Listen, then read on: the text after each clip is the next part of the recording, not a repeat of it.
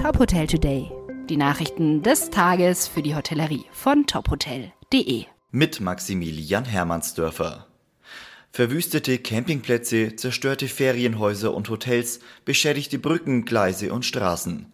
Nach dem Corona-Lockdown stürzt die Hochwasserkatastrophe einige Regionen Deutschlands in die nächste Krise. Viele Hoteliers, Gastwirte, Campingplatzbetreiber und Co. stehen vor den Trümmern ihrer Existenz. So gibt es beispielsweise im Kreis Ahrweiler in Rheinland-Pfalz so gut wie keine Wirtshäuser oder Hotels, die innerhalb der kommenden zwölf Monate wieder Gäste empfangen könnten. Das teilte der DEHOGA Landesverband mit. Die Sorge der Tourismusbranche vor einer Stornowelle in nicht betroffenen Nachbargebieten ist groß. Der Deutsche Tourismusverband stellt aber klar, in den meisten Reiseregionen in Rheinland-Pfalz und Nordrhein-Westfalen sei Urlaub in ganzer Vielfalt möglich. Das Hotelunternehmen Flemings Hotels schließt zum 30. September 2021 vier Hotels. Drei in Frankfurt, eines in Zürich.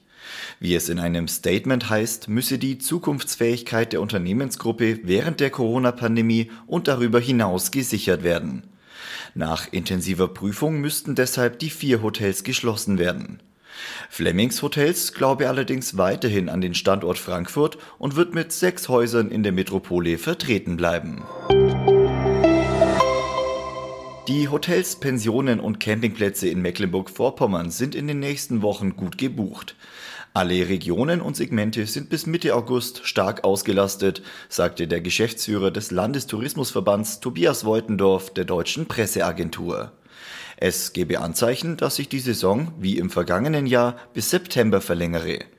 Für manche Hotels sei der Betrieb aber auch mit Schwierigkeiten verbunden, etwa weil Personal fehlt. Trotz der aktuell guten Auslastung schätzt Voitendorf, dass der Rückgang der Übernachtungszahlen noch deutlicher sein wird als im Jahr 2020.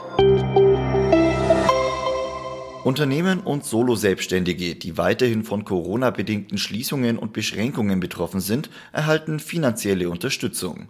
Laut Wirtschaftsministerium können ab sofort Anträge auf die Neustarthilfe Plus gestellt werden. Alle Informationen dazu gibt's auf unserer Homepage. Weitere Nachrichten aus der Hotelbranche finden Sie immer auf tophotel.de.